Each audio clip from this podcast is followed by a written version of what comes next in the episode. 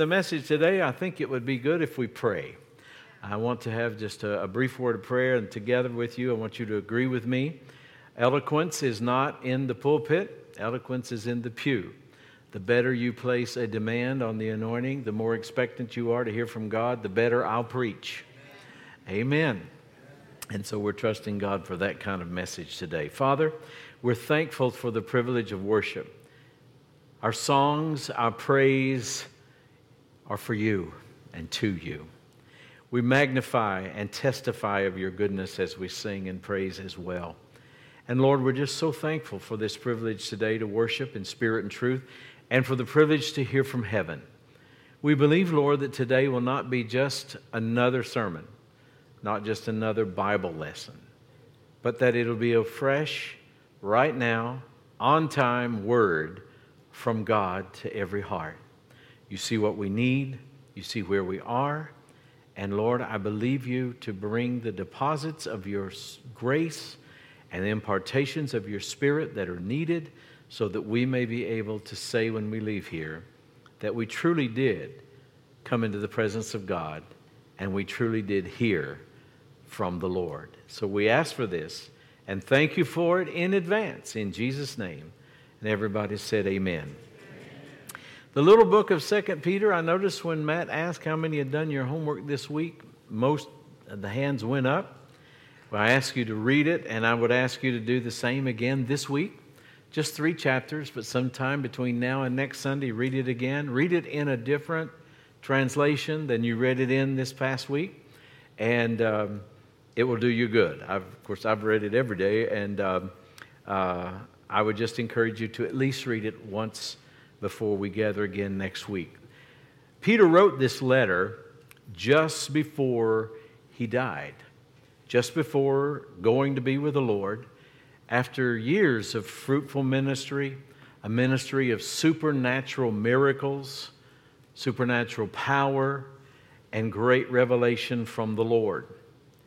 And in this short letter, he instructs believers, that's us, he addresses the problems of scoffers and unbelievers from without, and also he addresses the problem of false teachers who arise from within. The first century church faced many of the same problems and the same opposition that we face today. Evil isn't new, and Satan isn't creative. The main difference you're noticing in our day is the sheer volume of evil based on such increased population. And also, added to that, is the media by which all these things are propagated. This media technology gives governments of today the ability to monitor and control the population on a scale that we have never seen before. In my estimation, we are seeing the systems put into place to usher in the Antichrist and his attempt to rule the world. Now, whatever you may believe about the fulfillment of prophetic scriptures dealing with the end times, and there are a number of views, one thing is clear that the Antichrist's time in power is going to be brutal. The Bible tells us that during what is called the Great Tribulation, that seven year period, at least a third of the world's population will die. So, to put that in today's numbers, that would be over 2 billion people dead in just a matter of a few years. The thing that will stop this is the second coming of Jesus to rule and reign in the millennium here on the earth. That's going to stop that. And of course, this reign of Christ is going to be carried out with our help and our service. We are going to rule and reign with Christ during that time. Our faithfulness now our faithfulness to live a Christian life right now, today, this week, and on through the rest of our lives our faithfulness here and now, will determine the position that Jesus will entrust us with during his reign on the earth. So it really does matter what you do with your life.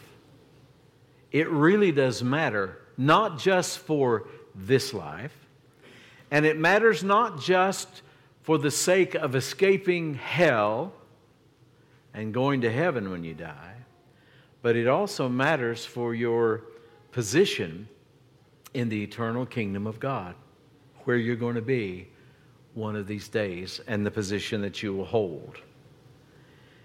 So, Peter deals with these kinds of truths about the end times and so forth in this brief little letter that he wrote just before he died. We're calling this series Last Words for the Last Days.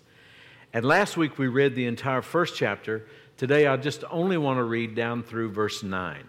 So we will reread that portion of chapter 1 down through verse 9. So if you will, look with me, please. I'm going to read from the King James Version. You read from whatever version you have, but we'll begin with verse 1. Simon Peter, a servant and an apostle of Jesus Christ, to them that have obtained like precious faith with us through the righteousness of God and our Savior Jesus Christ. Grace and peace be multiplied unto you through the knowledge of God and of Jesus our Lord, according as his divine power hath given unto us all things that pertain unto life and godliness through the knowledge of him that hath called us to glory and virtue, whereby are given unto us exceeding great and precious promises, that by these ye might be partakers of the divine nature, having escaped the corruption that is in the world through lust. And beside this, giving all diligence, Add to your faith virtue, and to virtue knowledge, and to knowledge temperance, and to temperance patience, and to patience godliness, and to godliness brotherly kindness, and to brotherly kindness charity or love. For if these things be in you and abound, they make you that ye shall neither be barren nor unfruitful in the knowledge of our Lord Jesus Christ. But he that lacketh these things is blind and cannot see afar off, and hath forgotten that he was purged from his old sins. we'll stop with that verse 9. Last week we learned a number of things. We can't repeat all of it, but there's a few points that I do want to review. Verse 1, we learned that we have the same faith, for instance, that the Apostle Peter had. You and I don't have a different faith. It comes from the same source, Romans 10 17. It comes by hearing and hearing from the Word of God. It is the same spiritual substance that Paul had, it's the same spiritual substance that the Apostle Peter had. And the same faith will produce the same results. Praise the Lord. And notice it's through the righteousness of God. So faith and unrighteousness do not mix. A lot of people wonder why they know truth, but it's not working. Well, there could be a number of reasons, but I would check this area. Am I walking uprightly before the Lord? Am I obeying Him? Am I pleasing Him? Because faith and unrighteousness don't mix. Verse 2 grace and peace be multiplied. Notice not added. God's in the multiplication business. Thank God. He can do exceeding abundantly above all that we can ask or think. Ephesians 3:20. I'm so glad that verse is in the Bible. But grace and peace here we're told is multiplied through the knowledge, the knowledge of God and of Jesus our Lord. I would encourage you to regularly pray for yourself the Ephesians 1 prayer that Paul prayed for the Ephesian believers, and by the Holy Spirit gave us the words to pray so that we can also pray for ourselves that Ephesians 1 prayer.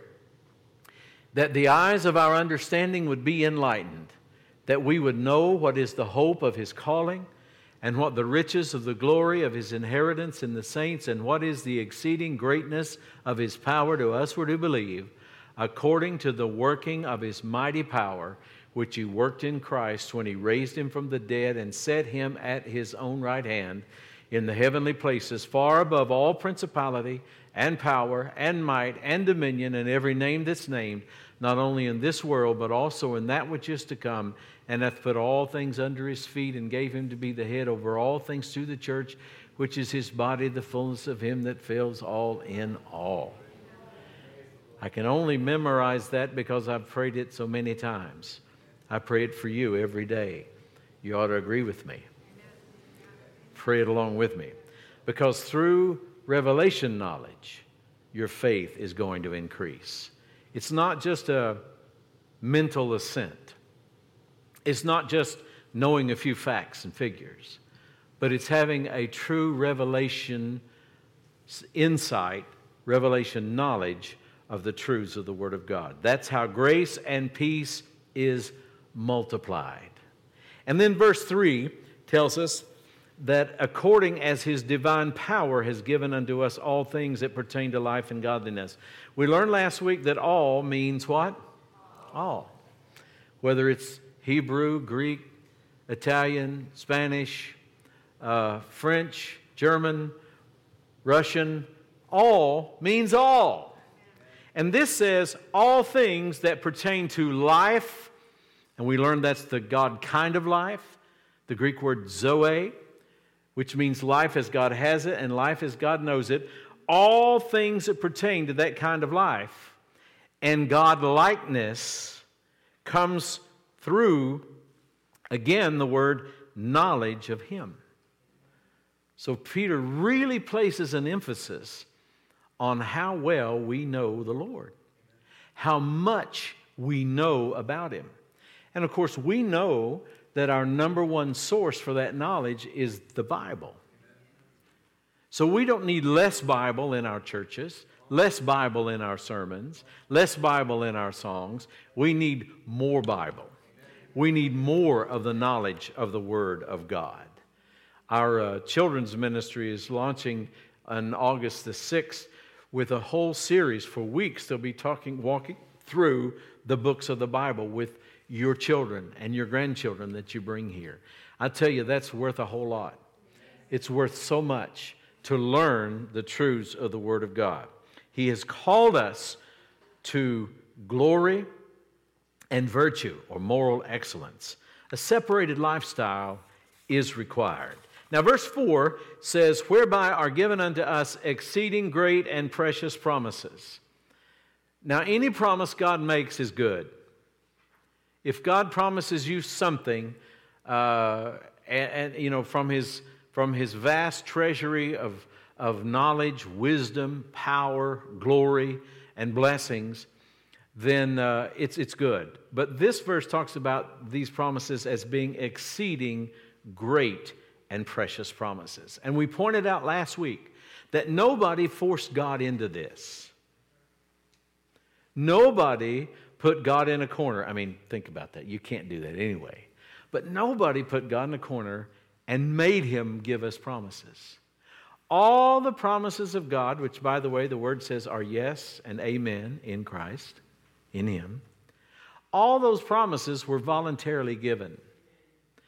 That means it could not be wrong, it could not be sacrilegious, it could not be carnality for you to believe him to fulfill what he promised.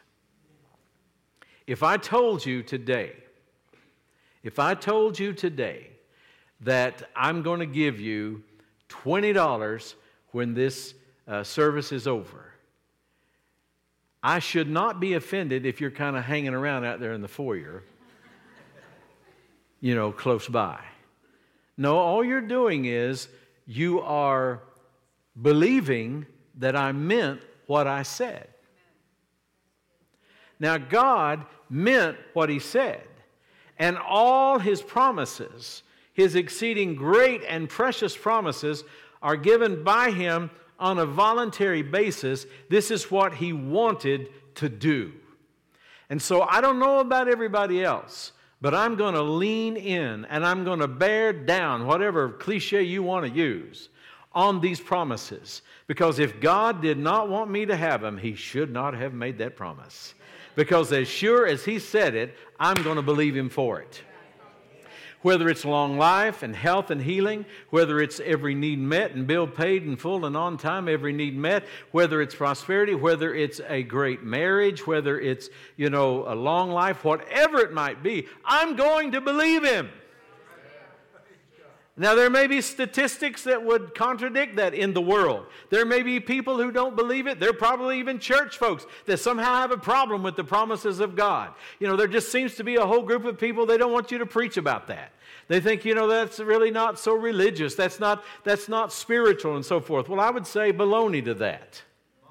It is spiritual. Isn't God a spirit? Would you agree that nobody's more spiritual than God? Well, if God made a promise, I believe it. How about you? Praise the Lord. Every good gift, James 1:17, and every perfect gift is from above and comes down from the Father of lights with whom is no variableness, neither shadow of turning. That's the God that we're serving today. Ephesians, uh, Hebrews rather 11 verse 6 says, "But without faith it is impossible to please him, for he that cometh to God must believe what? What must we believe?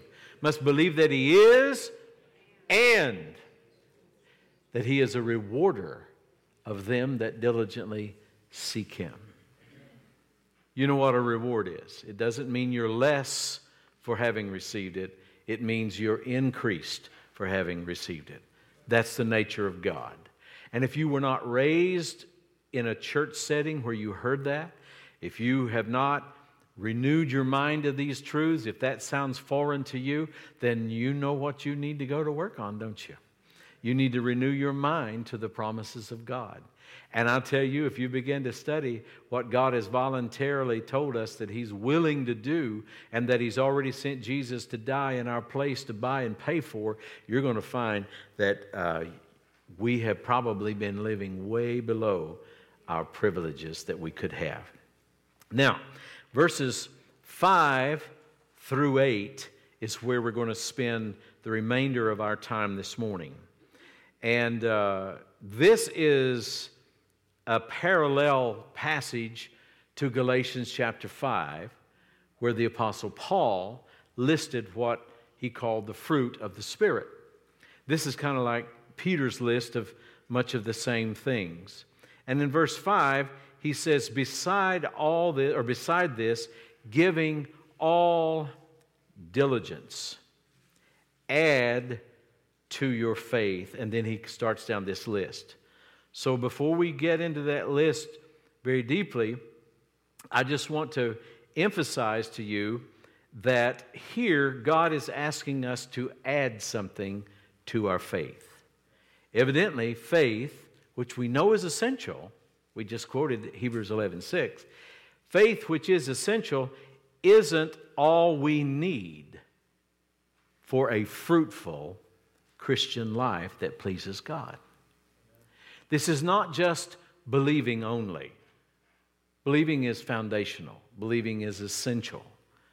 But it's not sufficient for you and I to have the life in fullness that God wants us to have.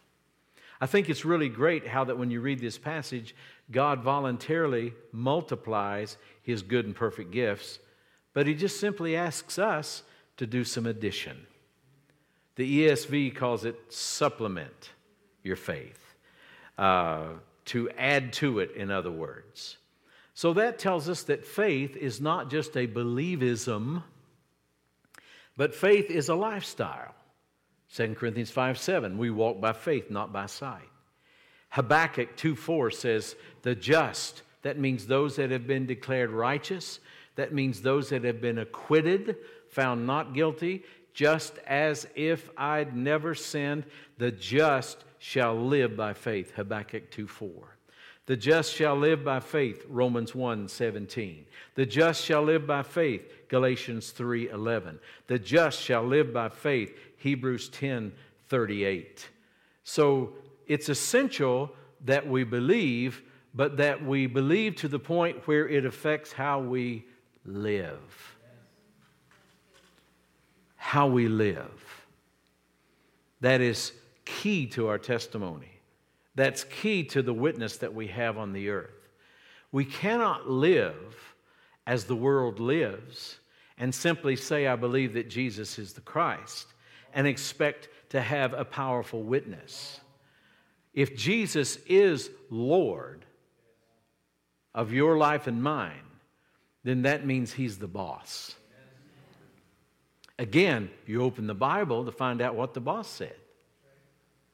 And there's just some things in there that he says we're supposed to do, and there's some things he says we're not supposed to do. Now, that's not the most popular message that preachers preach nowadays.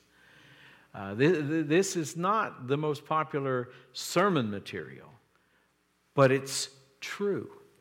It's in the Bible. Amen. This says that if we will do this, um, that you know that we need to add to this. Now, if you look down at uh, verse number eight, kind of jumping ahead uh, a little bit, we'll come back and, and fill in the middle in a moment.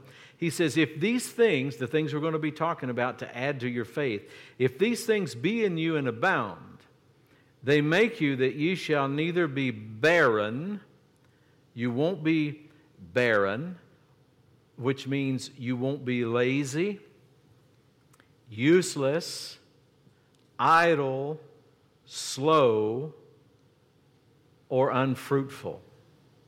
You won't be barren nor unfruitful. Again, notice this word in the knowledge of our Lord Jesus Christ. So, the understood subject of this whole thing here is you. You, you and I, are responsible to add these things to our faith. And this is the gist of my message to you today. What are these things? And these things that you and I are responsible to add to our faith.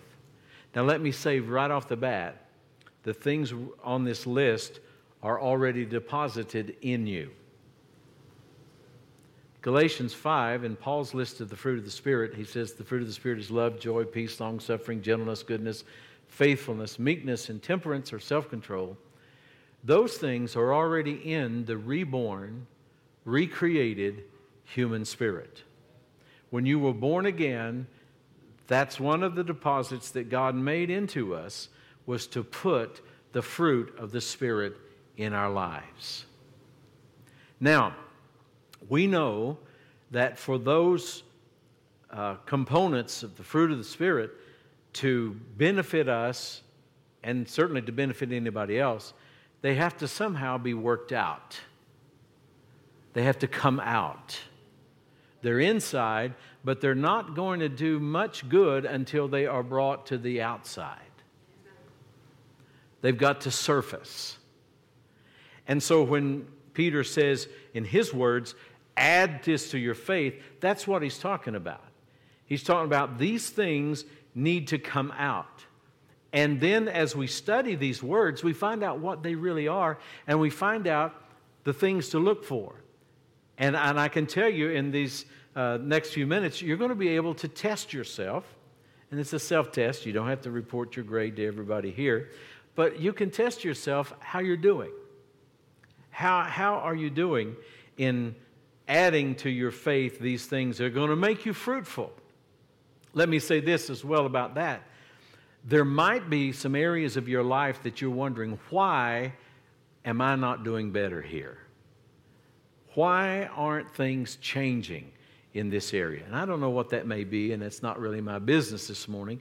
But whatever area or areas of life that just seem to be so stubborn and that you don't see any real progress or change, you might want to consider this list of, of these things that need to, need to be added to your faith, they need to be manifested and manifestly added to your faith, because it's when these things are added that you will no longer be barren in that area.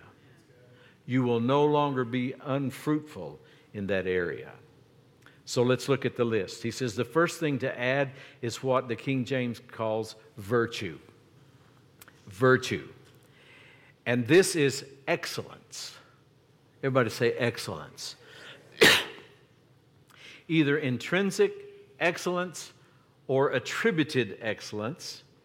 It means praise, it's rendered virtue. The uh, God's Word translation renders that word integrity. So we're getting a little idea what this is about. The NIV renders it goodness. The Amplified Classic renders it excellence, resolution, Christian energy. We might say it this way moral excellence. Now, one of the meanings of the word is manliness. Now, that doesn't mean Excuse me. That doesn't mean the ladies are left out of this. And that doesn't mean you have to act like a man. Please don't. Amen. But we all understand the idea of a person, and certainly a man, of integrity. We see the example of Jesus Christ. And so, goodness excellence, virtue, resolution. Those are things that need to be added to your faith. In other words, you can say all day long what you believe, but if there's no excellence in your life, if there's no integrity in your life, then it's just useless. It's not going to do you any good. And these things are really heavy on the witness part of our life, the aspect of us being a witness. Because people look at you, and especially if you confess Jesus as your Lord, they, they're looking to see if He really is.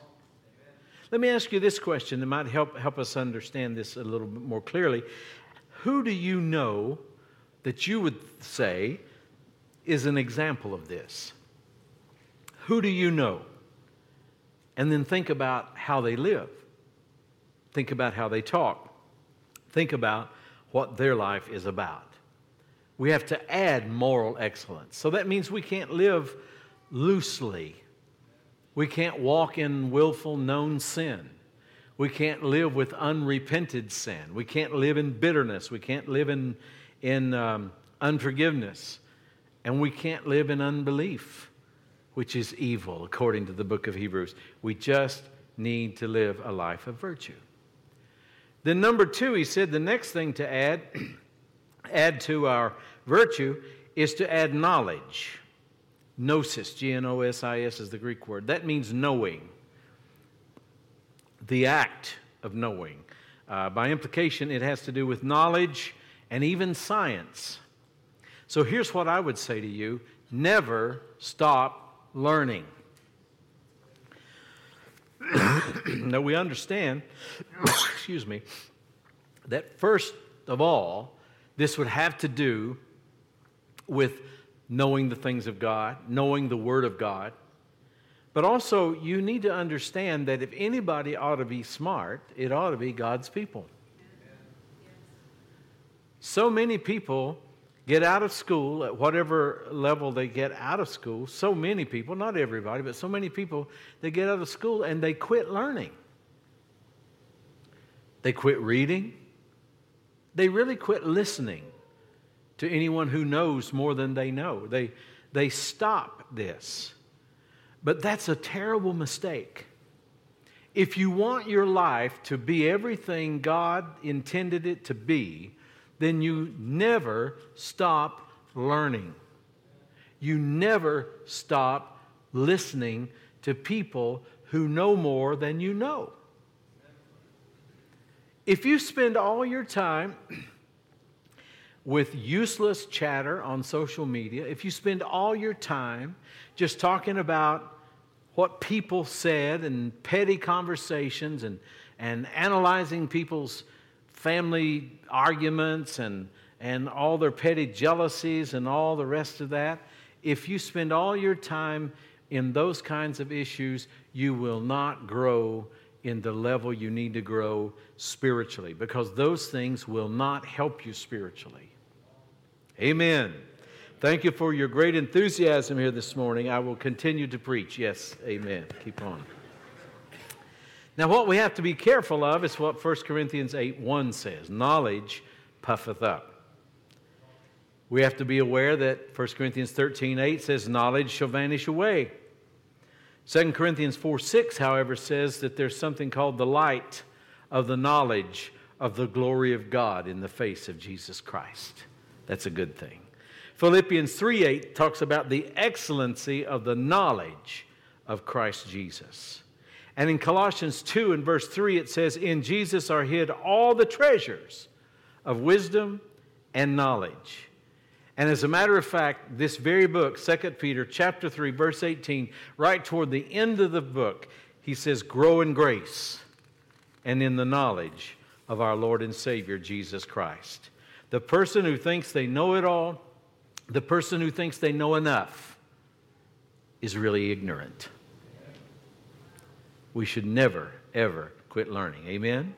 And then he says to add to our knowledge temperance. Temperance means self control. Self control. And I think when you talk about temperance, you talk about self control, most people think about a battle between their head and their flesh their head and their body, their head and their various carnal appetites. And what we make a mistake in when we just kind of quickly accept that is that we forget that self control is not about your head overcoming your body. Self control is about your spirit dominating both your soul and your body. If you get a revelation of that, it will change your whole perspective about how to control the urges of your flesh. But see, this is essential to learn. The Holy Spirit had Peter write this because this is absolutely essential. Because if you are a normal, healthy human being, you will have normal, healthy human appetites until you leave this earth, you're going you're to need to eat food. You're going to desire to eat, and you're going to, uh, you know, and, and, it's normal and healthy for people to have a, have a normal sexual desire, a desire to fulfill themselves in that regard. There are a number of normal, natural things that, though they are normal and natural and they are fine in their proper place, they can get you into a world of trouble when they get out of place. And when you're dominated by your appetite, whether it's for food or for sexual fulfillment or if it's just for you know rest and being lazy uh, if it's just to occupy your mind with amusement you're no longer musing on anything. It's ah no muse. You're not thinking. You're just mindlessly sitting there in front of the screen all those things, any of those things that dominate your life, are not going to help you have the great life God intended for you to have. Temperance is your spirit nature dominating both your soul, dominating what you think about, which means if you'll make your spirit will make decisions on what you're going to read, what you're going to watch, what you're going to listen to, and even who you're associating with. Your spirit makes those decisions for your soul, and therefore, then you can say no to your body when it needs to be said no to. Now, another thing to know about temperance is it's saying yes as well as no. You see, you said yes today to getting out of your comfortable bed, cleaning yourself up, dressing yourself up, and coming to worship God. You didn't come to see me. You didn't come to see somebody on the other side of the room necessarily. We're glad we could see each other. But you came to honor God, to worship God, and to hear from God. You said yes. Saying yes to giving, yes to walking in love, yes to being an encourager. All the things we can say yes to. But now, self control is very unlikely if you don't know who the real self is. So when I say, spirit, soul, and body. If you don't know what that means, then probably you're not good at temperance. You see, man is a spirit being. That's the innermost part of you. That's the part that makes your body live. And that's the part that even causes your soul to function. Your brain isn't your soul, it's just the physical organ that the soul and the mind operates through. Your spirit is deep within. That's the part that was born again. When the Bible says in 2 Corinthians 5:17, if any man be in Christ, he's a new creation, he's not talking about you're a new body right now. He didn't mean that you're a new soul or a, you have new emotions or you have a new mind right now. We know we have to work on renewing our mind, Romans 12:3. But what he meant was on the inside, the man on the inside, who, who's called the inner man, or also in the New Testament called the hidden man of the heart, that man was who was changed. Old things passed away, behold, all things become new. And that man or woman on the inside is who God always has intended should rule our lives. Our soul should come into domination under our spirit nature, and our body really should be our slave. Amen. That's temperance. That's temperance. And then he says, after temperance, we are to add patience. Now it's interesting, the word for patience here comes from a word for cheerful or hopeful. So the idea is endurance, constancy. It means to endure and to have patient continuance in waiting. So let me just paraphrase this for you. Patience here is the ability to wait with a good attitude. Have you ever seen somebody wait, but they did not have a good attitude? Maybe you've seen them at the DMV. But patience, the fruit of the Spirit, patience, is the ability to wait with a good attitude, a proper attitude. We're hopeful, we're cheerful, we endure with constancy. We're not up today, down tomorrow. We're not believing tomorrow and then we're off of it by Wednesday. But we are constantly uh, hopeful and we are willing to wait for the fulfillment of all that God has spoken to us because we have this fruit of patience on the inside of us. Luke 21 19 says, in your patience possess ye your souls. Let me read that again. In your patience possess ye your souls. That's Luke 21 19. And so we come back to this whole issue of the makeup of man. A person who doesn't manifest patience, and remember, it's in you. You can do this if you choose to. The person who doesn't manifest patience has, in a sense, lost control of their soul. You know, uh, if you lose control of your car going down the highway today at 70 miles an hour, or 60, or whatever you do, uh, if you lose control of your car, you're going to be in big trouble. If you lose control of your soul, you're going to get in some big trouble. You ever seen anybody just throw a fit, as we say? I mean, just go berserk, just go off and start yelling and screaming. I mean, they act like another person and they use all kinds of words and language that you didn't even know that they said or used. I mean, you just kind of stand there. Maybe you've been in those positions a few times in life and you just kind of stand there bewildered. I can't believe what I'm seeing. I can't believe what I'm hearing. You know what just happened? They lost control of their soul. Now, one big problem, and I'm not trying to put fear into you, but I'm trying to tell you the truth as your pastor. One of the big problems about this is when you do that, you open the door up for demons. You open the door up for spirits to find an entryway into your life. You know, people can be tormented by spirits. That doesn't mean they're demon possessed, but they've opened a door and something has gotten in, and then and they need to get it out.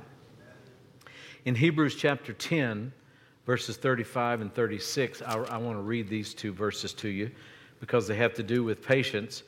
verses 35 and 36 of Hebrews chapter 10 says, Cast not away, therefore, your confidence, which hath great recompense of reward, for ye have need of patience. That, and why do we need patience here? That after you have done the will of God, you might receive the promise. See, a lot of people quit right before their answer came. They quit right before the manifestation of the blessing of God. They walked away from their promotion. They walked away from the next level of their prosperity. They walked away from the blessing of God. We need patience. Thank God we have it. And then he says, to patience, uh, uh, and to temperance, patience, and to patience, godliness. This word comes from the word that we, we would say piety. It means godliness or godlikeness. This word means holiness. And I'm not talking about the length of ladies' hair, whether or not they wear makeup or jewelry, whether they wear slacks or dresses. I'm not talking about all that. I'm talking about what Amos chapter 5 verse 15 says. I'm talking about loving what God loves and hating what God hates. I'm talking about hating the evil and loving the good. That's what Amos said. That's what holiness is. When you know something is not pleasing to God, holiness is not doing that. And by the same token, when you know something is pleasing to God, holiness says, I want to do that. So, in your own conscience, in your own spirit nature, your own heart, however you want to say it, when you know something is offensive to God, when something is even offensive to your own spirit, where the Holy Spirit lives, you know you've grieved the Spirit, certain things you might say or do, then you need to stop that. That's holiness. And if there are other things you know, even if you only know it because you read it in the Word, you may not have any kind of feeling at all, but you know this is something God wants, this is something God requires, or this is something that God just likes. Holiness is doing those things. That's godliness, God likeness. And in 1 Timothy chapter 4 and verse 8, another one of those passages that is worth reading. And for those who are nervous, uh, I won't be long and I'll be finished. I'm on the last page of my notes, if that helps you any. Uh, 1 Timothy chapter 4 and verse number 8 says, I like this first part particularly. For bodily exercise profiteth little. but godliness, we're talking about godliness, adding to our faith godliness, but godliness is profitable. Profitable unto all things. You see, living godly is going to affect every part of your life. It's going to affect your marriage. It's going to affect the way you raise your kids. It's going to affect your career. It's going to affect your money. It's going to affect your health. It's going to affect all things. Godliness is profitable unto all things, having promise of the life that now is. I like that because, you know, there's always these folks that always try to put everything off to heaven. That God doesn't do anything much good for us now. He just we just barely get saved and we're holding out and hanging on, hope we make it, and if we do, then it's going to really get good. No, we have eternal life now. Amen. We have a Father right now. We have the ability to believe Him for His best right now. I know we're not in heaven. We all know that. And I'm glad that heaven is waiting. But right now, I plan to live an abundant lifestyle in the blessing of God.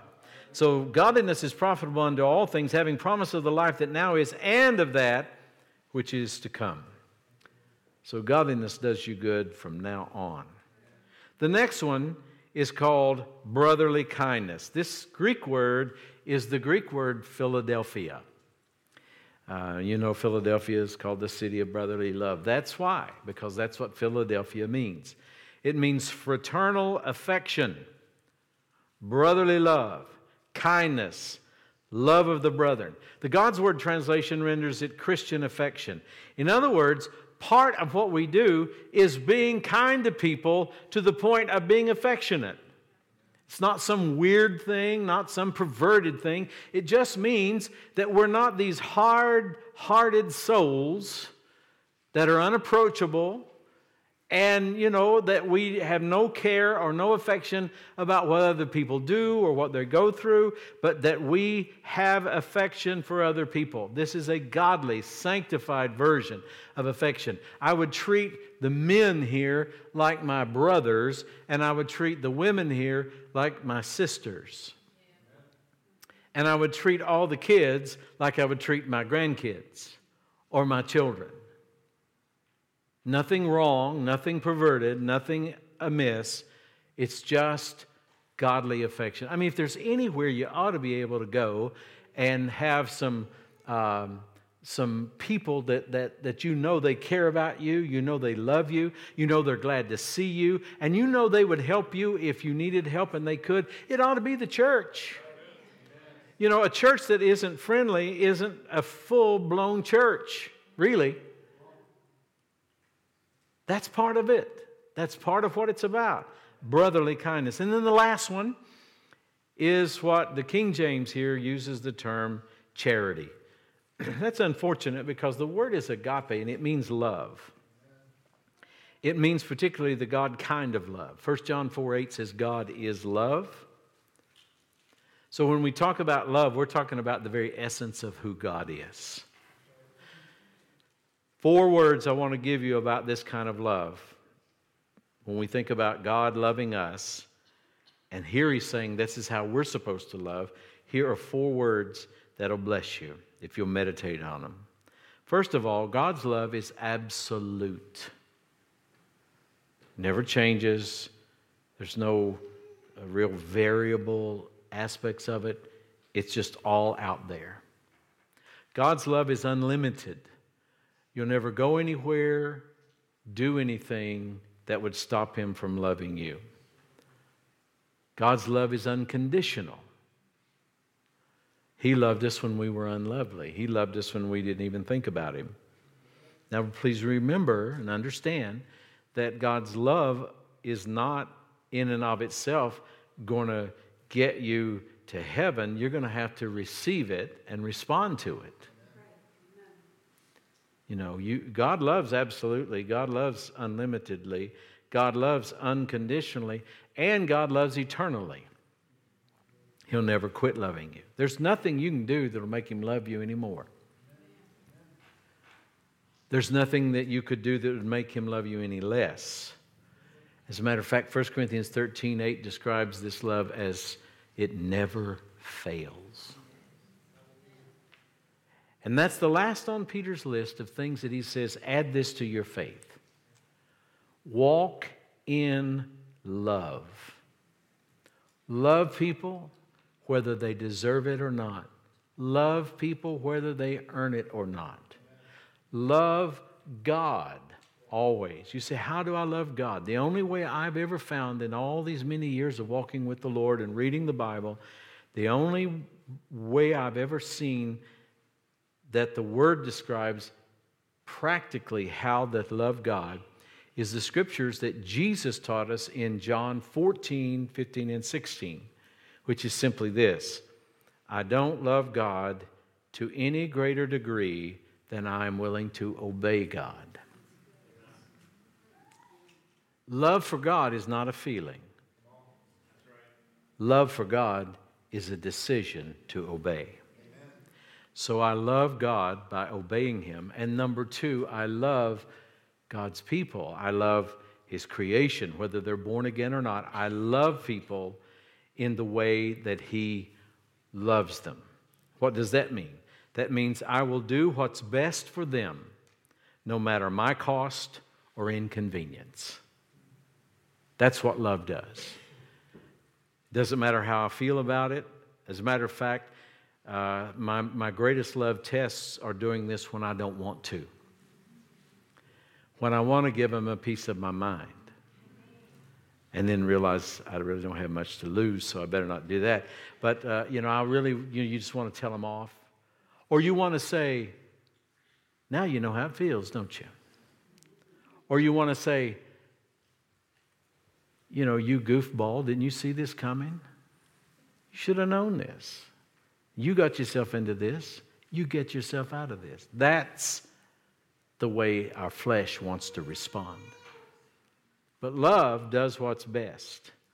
You might say, well, that could be a lot of things. Yes, it could. You know, if you're dealing with, for instance, a child, doing what's best for the child may not be you doing everything for them. It, it's not. It's going to be teaching them to be responsible, teaching them that there are consequences for being late, there are consequences for procrastination.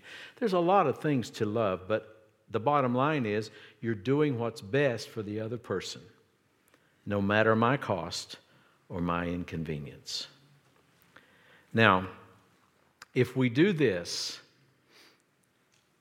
it says we will abound. I mean, if, we, if these things be in you and abound, they will make you that you shall neither be barren nor unfruitful in the knowledge of our Lord Jesus Christ. And we already have learned that through this knowledge we partake of these exceeding great and precious promises.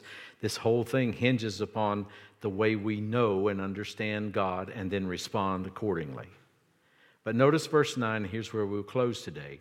He that lacks these things is blind and cannot see afar off and hath forgotten that he was purged from his old sins. In other words, if we don't add these things to our faith, then we're going to be living a life as if we'd never even been saved. Our witness is gone, our testimony is valueless, and our lives will look like the lives of everybody else out in the world. And Satan will move in, I can promise you he will move in to steal and to kill and to destroy because not manifesting the fruit of the Spirit opens the door for him to do what he wants to do. So we want to grow. We want to add these things. And so when Peter was getting ready to die, he knew he was leaving soon. And uh, we read that particularly last week in this first chapter. This is, this is one of the things he wanted to get over to believers that you need to do more than just believe, and you need to do more than just believe correctly. You need to walk by faith, you need to live by faith. Amen? So, a new life produces a new lifestyle. Father, in the name of Jesus, I pray for every person who hears these words today, those who have just heard them and those who will in the future through recording, however it may come. I'm praying, Lord, for all of us to be convicted, convinced by the Holy Spirit through the Word of God of these truths so that our life, our lives will be changed. Lord, none of us have arrived in all of these areas. None of us are perfected in all of this. We're all a work in progress. But Lord, help us to understand that that's not an excuse to make no effort, that we need to draw near unto you. We need to allow you to shine through us because when we allow the fruit of the Spirit to manifest through our lives, then we look more like you than at any other time we look more like you, the more of the fruit of the Spirit that we manifest. And people see less of us and they see more of Jesus. And that's what we want. We pray for this in the name of Jesus. Heads bowed, eyes closed for just a few more moments longer. If you're here in the room today and you say, I don't know Jesus, I would like to live the kind of life that you describe the kind of life that the Apostle Peter described.